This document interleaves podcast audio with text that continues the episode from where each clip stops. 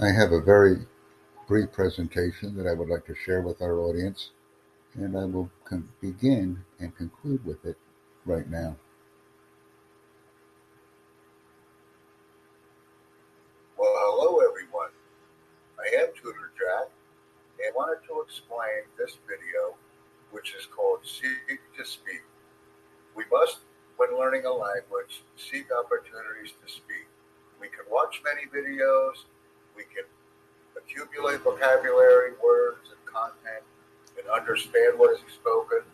But unless we have the opportunity to speak, we are not rapidly using the vocabulary and words learned. By seeking an opportunity to speak, it helps us to obtain greater knowledge and to assemble words in our minds. Then we can respond to the content being posted better. This is a great opportunity seek to speak. I encourage others to watch, and let's learn English together.